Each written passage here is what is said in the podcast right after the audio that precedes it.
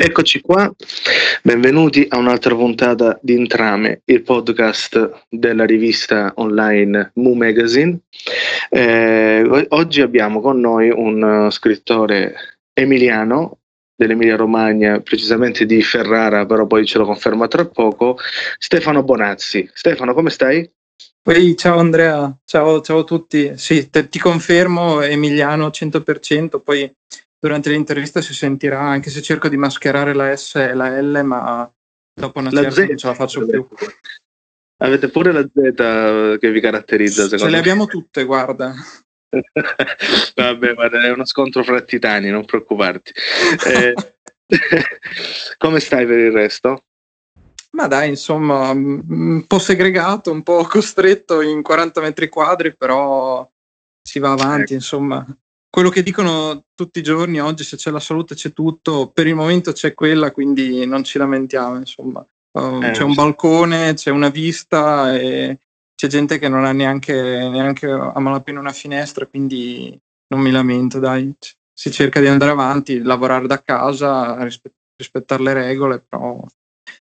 Certo. E sei Ferrara, giusto? Sei... Sì, sì, io abito a Ferrara, proprio in zona vicino, zona stazione, quindi pieno centro, e, e sto vivendo insomma questa, questo discorso della quarantena mh, a, a pieno, nel senso che vedo comunque le persone che qui è cambiato completamente i, i ritmi quotidiani, la piazzetta su cui mi affaccio è deserta, cioè, c'è silenzio, c'è, c'è tensione, però si cerca di, di, di rispettare i limiti.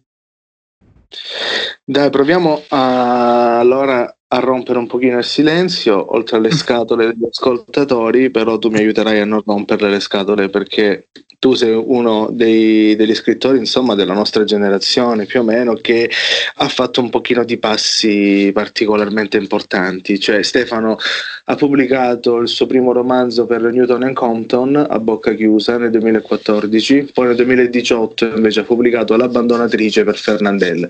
Eh, a bocca chiusa poi è stato ripubblicato da Fernandel sempre nel duemiladiciannove in una nuova edizione.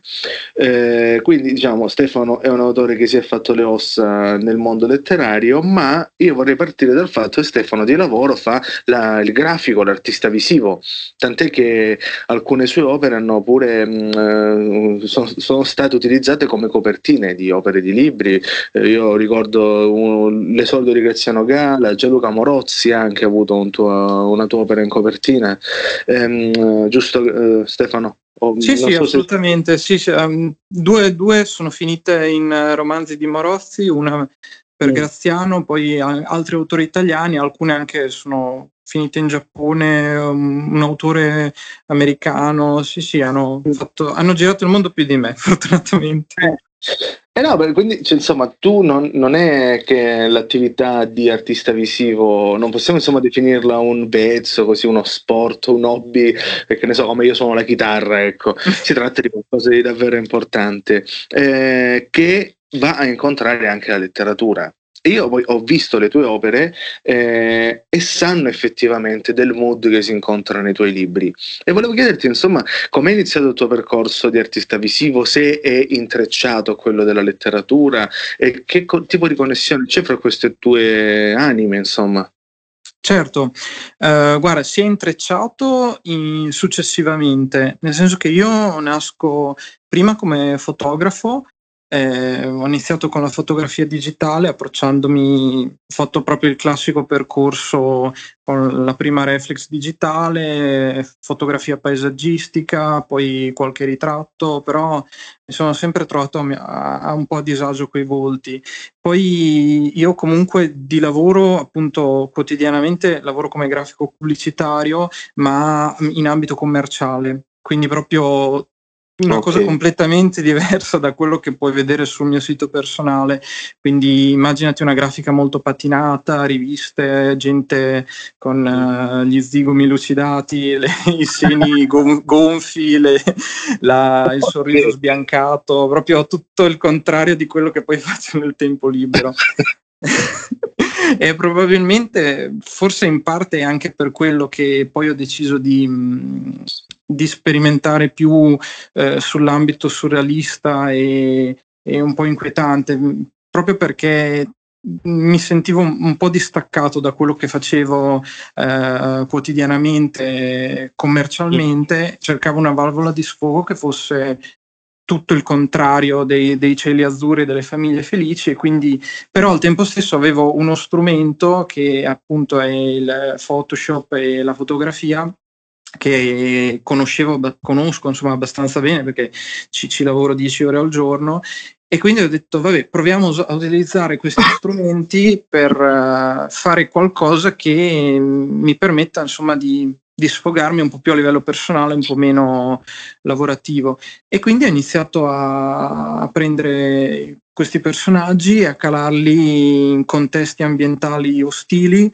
Ho iniziato a togliere i volti. E proprio casualmente i primi, i primi esperimenti col digitale li ho fatti proprio um, oscurando il volto, perché sentivo che mentre lavoravo su una certa immagine c'era un soggetto nell'immagine che mi guardava, io mi sentivo a disagio, non riuscivo a, a creare l'immagine che volevo, quindi proprio eh, brutalmente in Photoshop tagliavo la testa e oscuravo il livello. E da lì ho notato che riuscivo a lavorare meglio su, su queste immagini. Premetto che cioè, i lavori visivi che faccio sono, non sono proprio fotografie tradizionali, si avvicinano forse più al collage, perché comunque sono tante immagini digitali fuse assieme in un unico, in un unico canvas, in un unico, non so, per chi conosce Photoshop, ma anche chi non lo conosce, comunque si lavora proprio come se fosse um, una tela bianca dove tu vai a inserire degli elementi che sono dei, dei frammenti di immagine, come un, un, un artista che lavora con il collage magari va a ritagliare pezzi di giornale o okay. texture e va a metterle su un foglio. Io le metto su, su, su una tela digitale bianca, ma essenzialmente il concetto è lo stesso. E quindi ho iniziato appunto a creare questi um, paesaggi, queste eh, situazioni che poi in realtà vanno dagli estremi, nel senso c'è, c'è una serie, per esempio The White Sky, che è ambientata mm. tutta all'esterno, quindi sono tutti paesaggi o ghiacciai o deserti, ma comunque ehm, ambientazioni molto libere, molto ampie, dove c'è un singolo soggetto in una posizione di attesa. E mentre la serie Mad Parade è ambientata tutta in ambienti interni, claustrofobici, situazioni domestiche o comunque ambienti chiusi che creano tensione.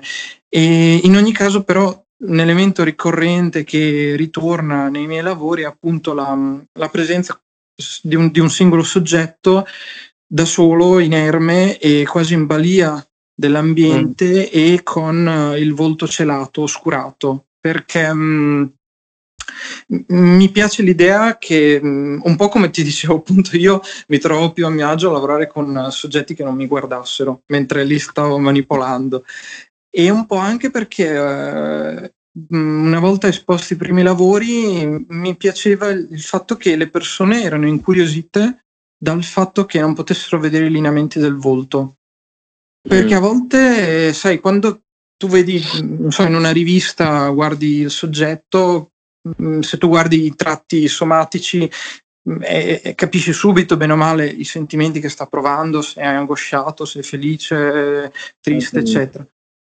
Se invece magari quel volto lo celi e provi a comunicare certi tipi di sensazioni solo attraverso magari una sua postura o un'inclinazione del corpo, o magari un, il corpo messo in un certo modo in relazione anche all'ambiente in cui è, um, Arriva, arriva il messaggio de, del suo stato d'animo, ma in maniera diversa, e mm. quindi mi piaceva insomma fare questo gioco di mh, stimolare anche poi la, la curiosità del, eh, dell'osservatore eh, come elemento attivo del gioco. Io ti do sì. un'immagine, però tu eh, ci metti anche del tuo. E infatti vedevo che magari alcune persone ehm, si, si identificavano nel lavoro, ma proprio ne davano un'interpretazione che a volte non era poi la stessa che davo io inizialmente, e si creava appunto questo gioco di scambi, e spesso anche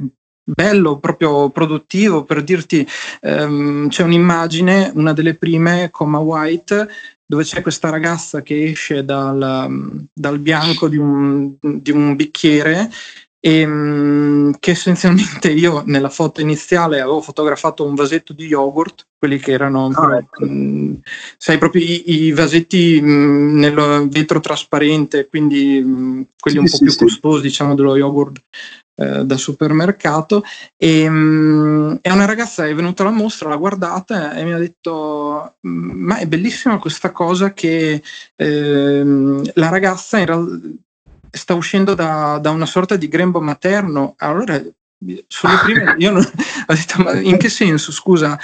Ma scusa, ma perché questo qua non è il latte materno, non è la creazione?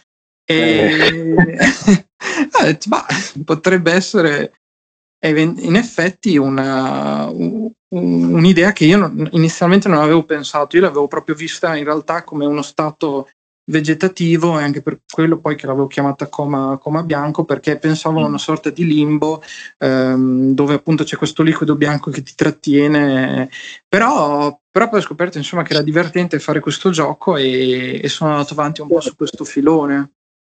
Però tu, come hai descritto un pochino la procedura, no? Di come inizi sì. a lavorare nelle opere, sembra effettivamente di sentire l'operazione della scrittura, no? La gestazione della scrittura, cioè stendere su un bianco digitale dei pezzi, de, de, delle, mh, delle frasi, delle parole, andare via via a comporre dunque una storia in questo modo.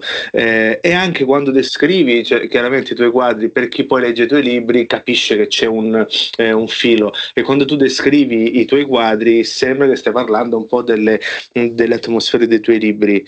E questo è perché mh, tu progetti di pari passo in modo adiacente, o è proprio perché insomma è la tua natura di artista che dialoga in queste due forme? Mm, io mh, penso che l'intreccio si sia andato a creare gradualmente, perché mh, in realtà mh, i lavori in, a livello visivo sono nati prima, però poi ho visto che spesso Uh, i personaggi dei, dei miei romanzi, o comunque anche dei racconti, insomma, di tutto quello che partorisco, bene o male, hanno dei tratti in comune con uh, i soggetti delle, delle, delle foto, dei lavori visivi. Essenzialmente sono tutti personaggi estremamente mh, terrorizzati, impauriti. Mm. E andando a, a, avanti appunto negli anni, con, portando avanti sia i lavori visivi che eh, quelli mh, Eh, di scrittura, appunto, ho scoperto che è la paura probabilmente il tema principale su, su cui mi piace indagare, e penso, ahimè, che sarà anche il tema che mi porterò fino alla tomba, nel senso Va che un topos, diciamo. Sì, esatto, una sorta di leitmotiv, perché alla fine è... forse perché un po' ci ho sguazzato per un, per un periodo, insomma, Della, della mia infanzia, e quindi è diventato un po' un tratto caratteristico. E chi mi conosce, per, uh, non solo magari per i post un po' cazzari che scrivo su Facebook, ma chi mi conosce un po' oltre sa che io sono una persona estremamente paurosa, ma proprio a livelli paranoico, cinico, diffidente, proprio una persona a volte intrattabile. E però ho visto che è anche buono con te stesso. No, dai, non, no, non, zero, non mi tratti no. così male, dai. Ma proprio una personaccia. Non è vero, dai.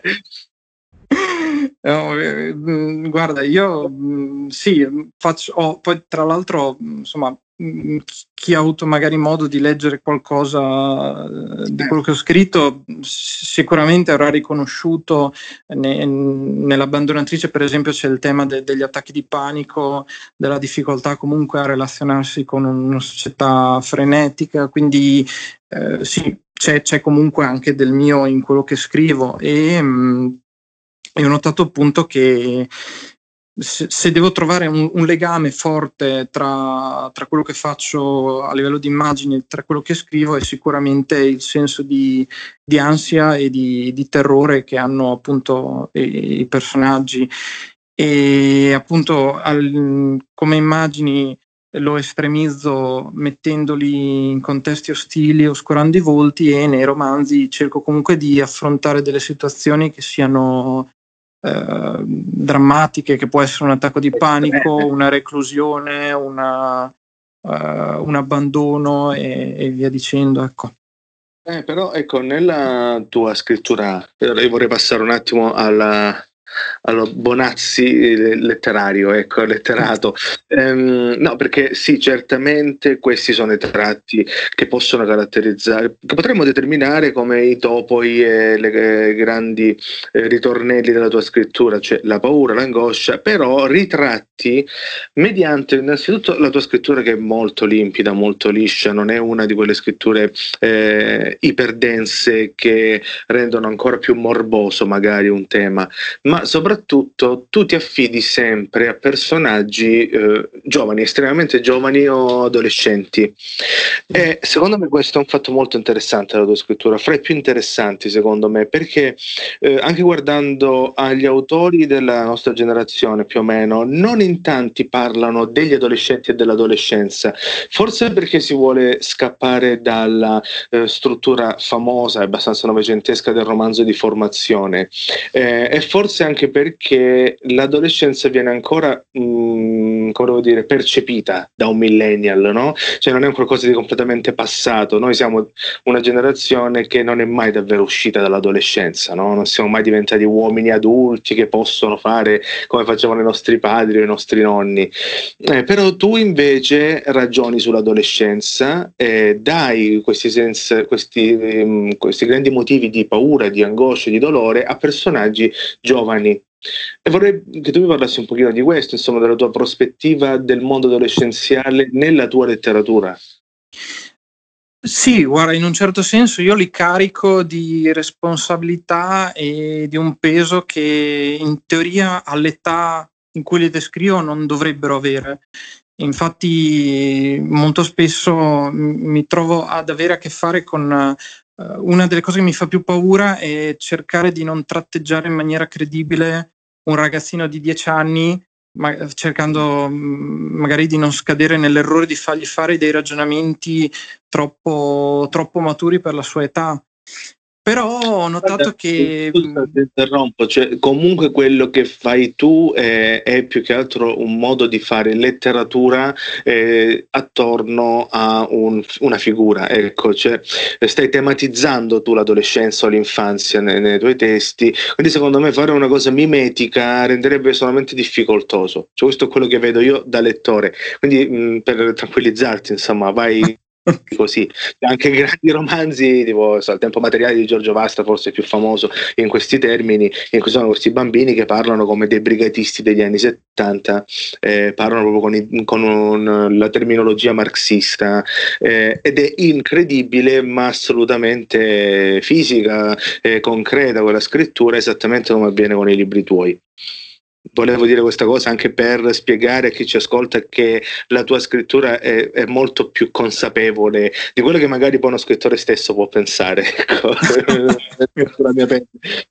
Ma io tra l'altro vedo anche forse un aspetto molto, molto basico della mia scrittura, nel senso che io comunque, cioè, detta proprio in soldoni, non ho una formazione accademica, quindi vengo proprio da un approccio...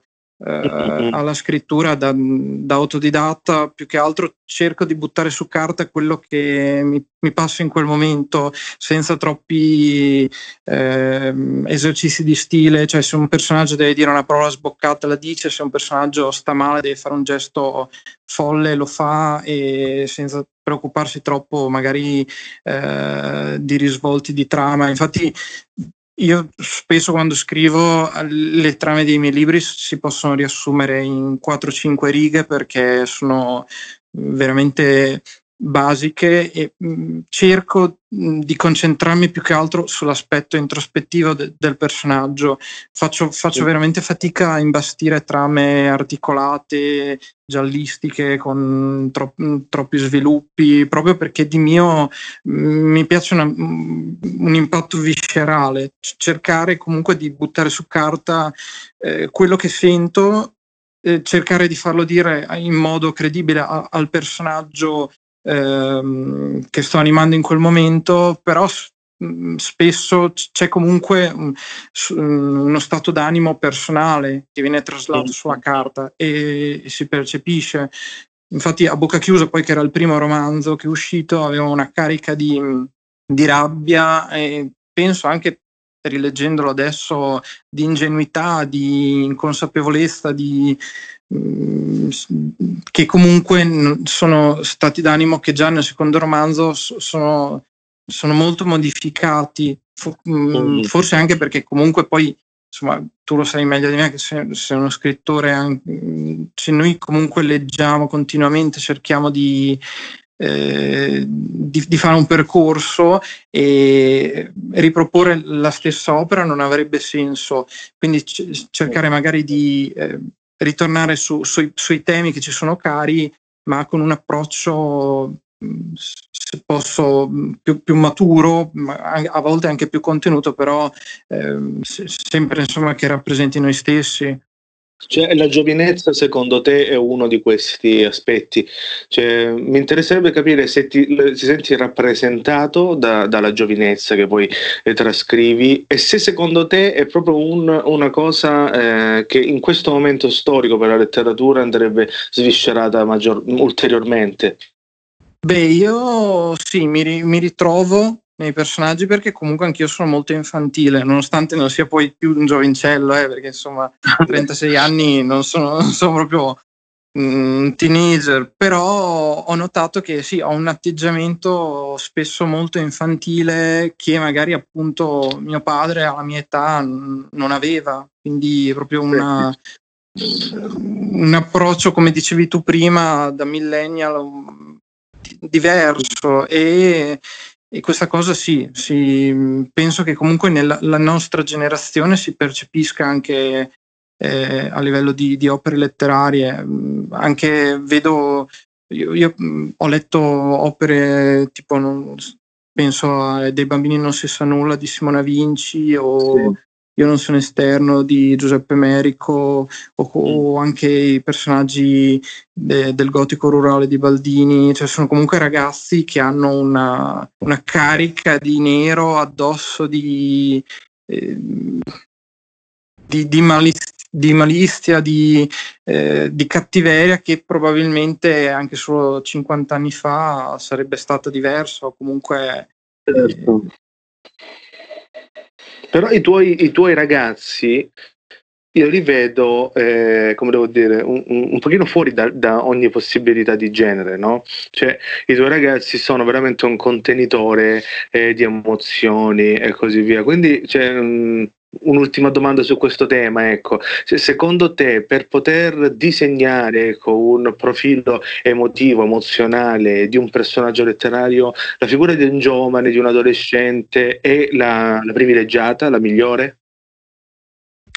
Sì, sì, perché ti puoi eh, prendere certe libertà dettate da, dall'età, eh, dalla fascia anagrafica, e eh, che magari un, un adulto con un adulto non potresti avere. Al tempo stesso puoi dargli anche un'interpretazione più, più, più libera, perché comunque un, un teenager, un giovane, anche un, un minorenne, per dire, non ha... Eh, già delle relazioni formate con la società, quindi è, è più libero, è più, più selvaggio, è spesso testardo, furioso, incontrollabile, è una mina, e quindi mm. gli puoi far fare, dire cose eh, che possono scuotere e far riflettere anche un adulto, però è, è, un, è una gioventù che, che in realtà può portare messaggi anche Ad altre, ad altre fasce di età, e proprio perché Io li vedo molto, come posso dire, genuini, sinceri nella loro, eh, nella loro rabbia. Certo, sì. Eh, è bello che finora comunque tu hai sempre fatto un rimando, un, però non troppo esplicito, alla tua biografia, no? Nel senso, tu hai un rapporto viscerale con quello che scrivi, perché anche se magari non sono romanzi autobiografici, c'è sempre eh, il marchio, insomma, de, del tuo vissuto. Ecco. E, e volevo chiederti a questo proposito una cosa su come scrivi, ecco, cioè mh, le storie quando le decidi, no, di realizzarle, ecco, quando ti metti a scriverle, cos'è che succede? Ecco, cioè decidi di allestire una storia con uno schema in modo freddo, come capita a molti, eh, oppure decidi di dire, guarda, io voglio dilatare questo aspetto della mia vita, ok, utilizzo il mezzo della fiction, però eh, devo l'urgenza di dilatare questo mio grumo che porto dentro. Beh, sicuramente la, la seconda. Sicuramente parto, ho un approccio molto impulsivo, eh, parto da uno stato d'animo che in A bocca chiusa essenzialmente era la ra- rabbia e nell'abbandonatrice era la paura, e poi da lì cerco di sviluppare una trama che è pensata e nella mia mente pr- prima, in fase preliminare, solo in parte, perché di solito tendo ad avere comunque una struttura minimale, okay, già definita, poi in realtà il resto viene in corso d'opera. Mm, c'è, c'è uno stato d'animo alla base e da lì poi vado a costruire un'ambientazione e, e un personaggio. Mm, di solito nei miei libri ci sono pochissimi personaggi proprio perché faccio fatica a gestire più situazioni e cerco di concentrarmi proprio sullo sviluppo psicologico e, certo, e faccio anche fatica a scrivere quando non ho uno, uno stato d'animo predominante che, che riconosco, cioè per dire non mm. riesco a scrivere se sono tranquillo, se sono in uno stato d'animo felice o sereno. Infatti eh, ci sono dei periodi, io non, non, non, non riesco a fare come quando dicono, non so, lo scrittore che deve eh, fare la bicicletta tutti i giorni, se no si dimentica come si pedala, quindi fare mm. le due pagine al giorno purtroppo non ce la faccio, cioè io magari resto anche degli anni senza buttare giù una parola e poi arriva, arriva la sfiga improvvisa oppure lo, l'ispirazione o lo stato d'animo che mi permette poi di buttare giù tutto in tre quattro mesi, e quindi è una scrittura impulsiva e spesso questo poi mi si ripercuote in fase di editing, perché poi mi ritrovo con de, del materiale grezzo che magari è, è, è, è ancora, sono, sono ancora bracci lì che, che, che pulsano, però dopo devi riordinarle. Infatti, per dire, l'abbandonatrice l'ho scritto tre volte prima di, di, di ridarlo a, all'editor per, um, per una pubblicazione, perché essenzialmente prima c'erano tre vicende che erano legate appunto a tre personaggi a, che stavano vivendo un periodo particolare della loro vita, e avevo bisogno di, di buttare su carta appunto questi stati d'animo. Poi dopo sono andato a articolare una trama che li legasse e che, insomma, più articolata, però è stato in seguito. Prima parto da, da uno stato d'animo e quindi non sono lo scrittore con il po- i post-it sul frigorifero con uh, tutto okay. lo, lo svolgimento, so- sono un casinaro. un casinaro. No, vabbè, sì, ma questo è importante anche per superare la retorica tante volte che c'è attorno allo scrittore, a uno che scrive libri, insomma c'è un sacco di retorica, no? Eh, ma in tutti i sensi, anche il fatto, per esempio, tu avrai descritto molto bene, no, la turbolenza che uno può avere e quindi l'urgenza espressiva di scrivere qualcosa, però a volte le persone si immaginano lo scrittore come depresso, leopardiano, lì ingobbito della vita. Non è neanche quello, che ci sono autori che invece riescono a scrivere solo quando sono felici, insomma è, è un ventaglio variegato, per questo ero curioso di sapere da te eh, com'era. Ehm, e poi ti volevo chiedere un'ultima cosa su una curiosità più che altro, perché uno che si approccia a un tuo romanzo, che sia il primo o il secondo, insomma, cosa fa? Vede che non è un romanzo, come dire, di genere, cioè, non, non so, si può definire romanzi d'amore, romanzi, non lo so, nemmeno, di formazione nemmeno, eh, sicuramente insomma non sono romanzi veri e propri, romanzi di genere, ecco. Però eh, il tuo esordio fu pubblicato come un thriller, pub- eh, insomma, pubblicizzato come un thriller da Newton and Compton.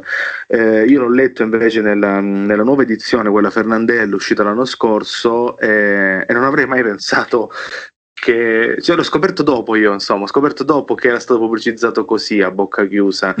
Eh, però vabbè, sono cose editoriali che giusto, insomma, ogni, ogni editore fa i conti in tasca sua e sono fatti suoi, eh, poi l'autore può rimanerci bene o male, ma deve scendere a patti. La cosa che però mi chiedevo è, cioè, secondo te l'urgenza di affidare, di affibbiare un genere a un'opera oggi ha senso, ha ancora senso?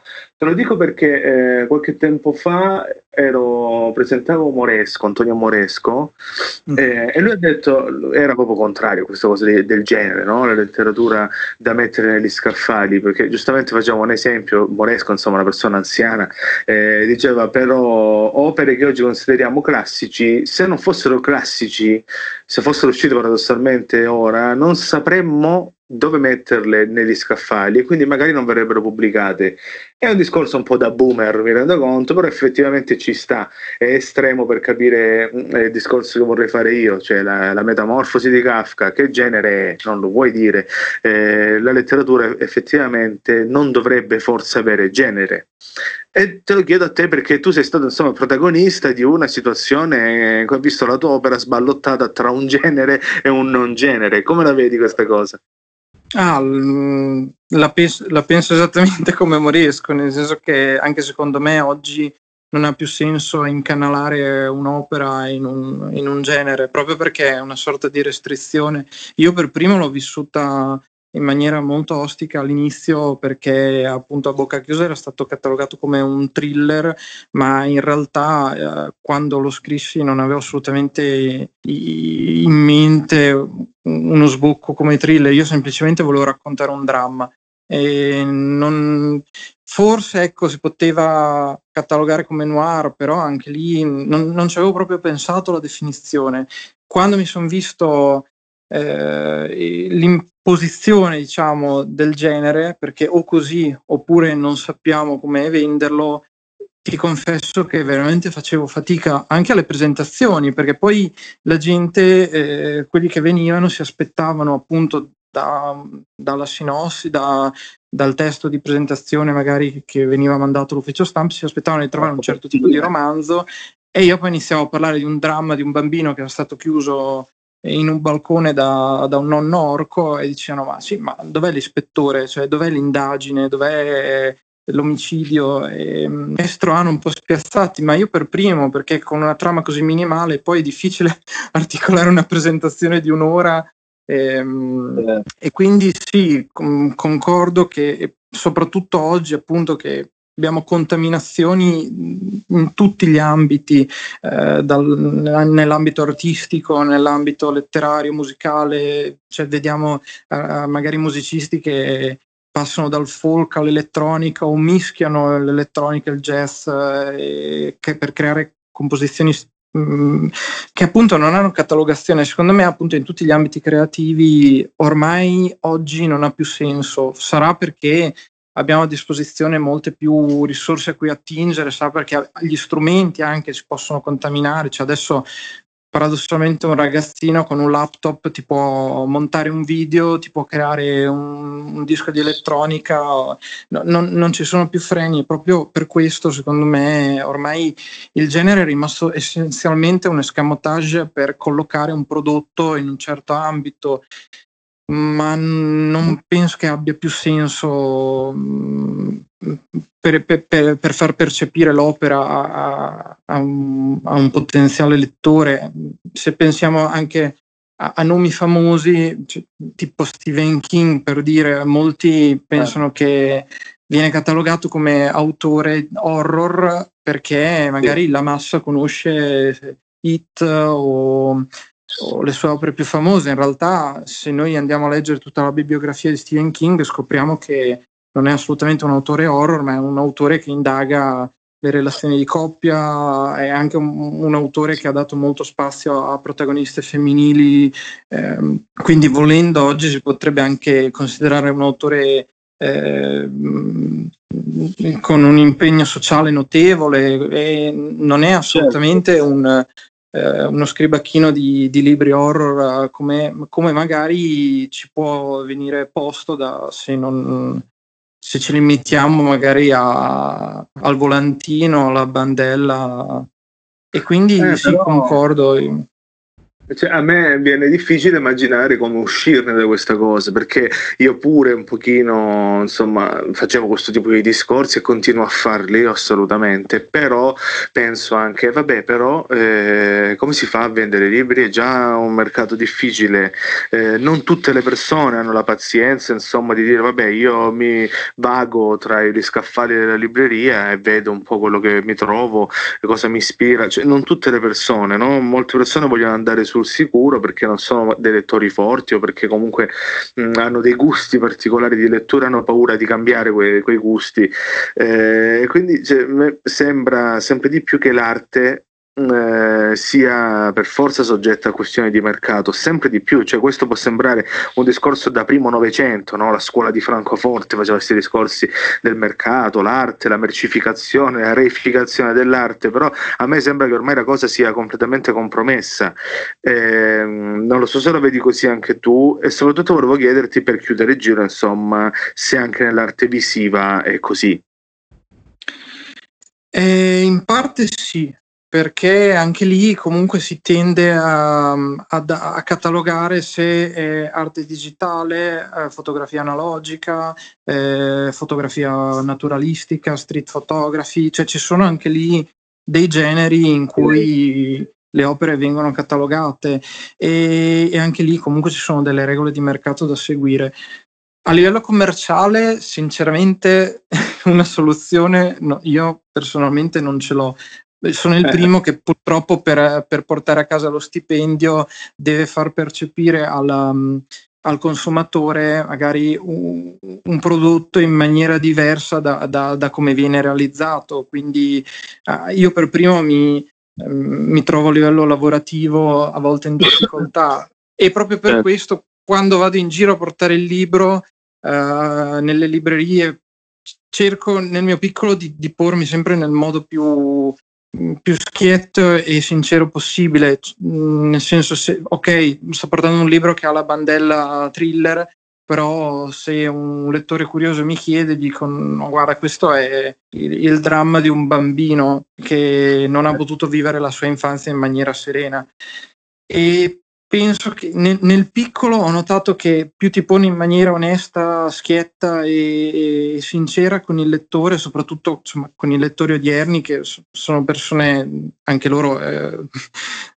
esseri pensanti che comunque hanno una loro opinione, sanno fare le loro valutazioni e secondo me non sono poi così ingenui da ricadere mh, nelle meccaniche commerciali come magari lo potevano essere venti o trenta anni fa, perché comunque adesso le persone hanno, forse anche proprio perché hanno un accesso più, eh, più facilitato a tantissime fonti, mentre magari una volta se, prima di internet c'era un, una difficoltà proprio a documentarsi, c'era meno tempo. Eh, Io penso che adesso un lettore possa farsi la sua opinione e um, riuscire a valutare un libro eh, anche in, slegandosi da, dall'aspetto commerciale con cui gli viene posto. Certo. Eh, poi, sai, certo. Questo dipende sempre... No, dimmi pure, dimmi pure. No, dico, poi ovviamente io ti parlo di, del, della mia esperienza personale e comunque di, di un nome piccolo, perché insomma io non, non ho sicuramente la, la portata di, eh, di autori di autori più grandi che po- comunque hanno tre uffici stampa dietro che gli curano ah, l'immagine o comunque la... Io ti parlo di una persona che prende la sua macchina, prende la sua scatola di libri e va a fare la presentazione eh, slegato ecco, da, da contesti che magari non sono già difficilmente più, eh, più gestibili da una singola persona, ecco, proprio perché no, entrano poi lì tante altre eh. figure professionali.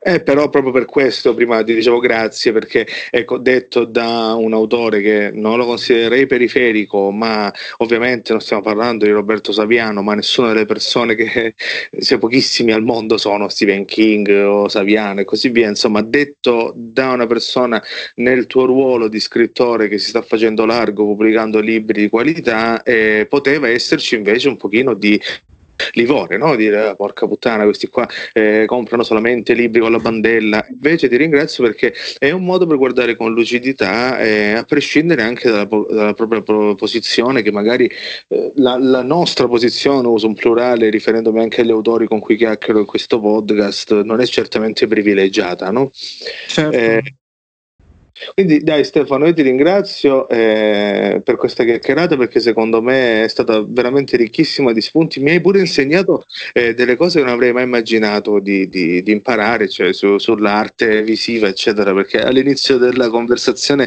hai detto un sacco di cose per me davvero nuove, eh, quindi ti ringrazio, perché è stato proprio un motivo di crescita. Ma io ringrazio te, te Andrea, e vi ringrazio per la, per la possibilità, insomma, di aver dialogato assieme. È sempre un piacere, insomma, parlare delle nostre passioni comuni. E... Dai, ma capiterà fra qualche tempo di potersi vedere di persona, dai. Ah, ne sono certo. Dai, speriamo il prima possibile. Dobbiamo fare finta che sarà così, eh, quindi, perché magari sarà così davvero. Sto prendendo eh, in questo modo. Magari questo andrà tutto bene, sarà vero. Diciamo, dai. Poi no, questa volta così. Sono disposto a lasciare da parte il cinismo, il mio pessimismo e l'abito nero, se, se può essere di utilità collettiva. Ah, ma perché si è rotto il cazzo anche, esatto. Non è che eh, andrà tutto bene, andrà come andrà, basta che però finisce sta cosa. Fateci respirare. Eh, infatti. Va bene Stefano, allora ti lascio, una buona serata e speriamo di incontrarci presto. Grazie davvero. Grazie a te Andrea, grazie mille di tutto, buona serata anche a te. Ciao.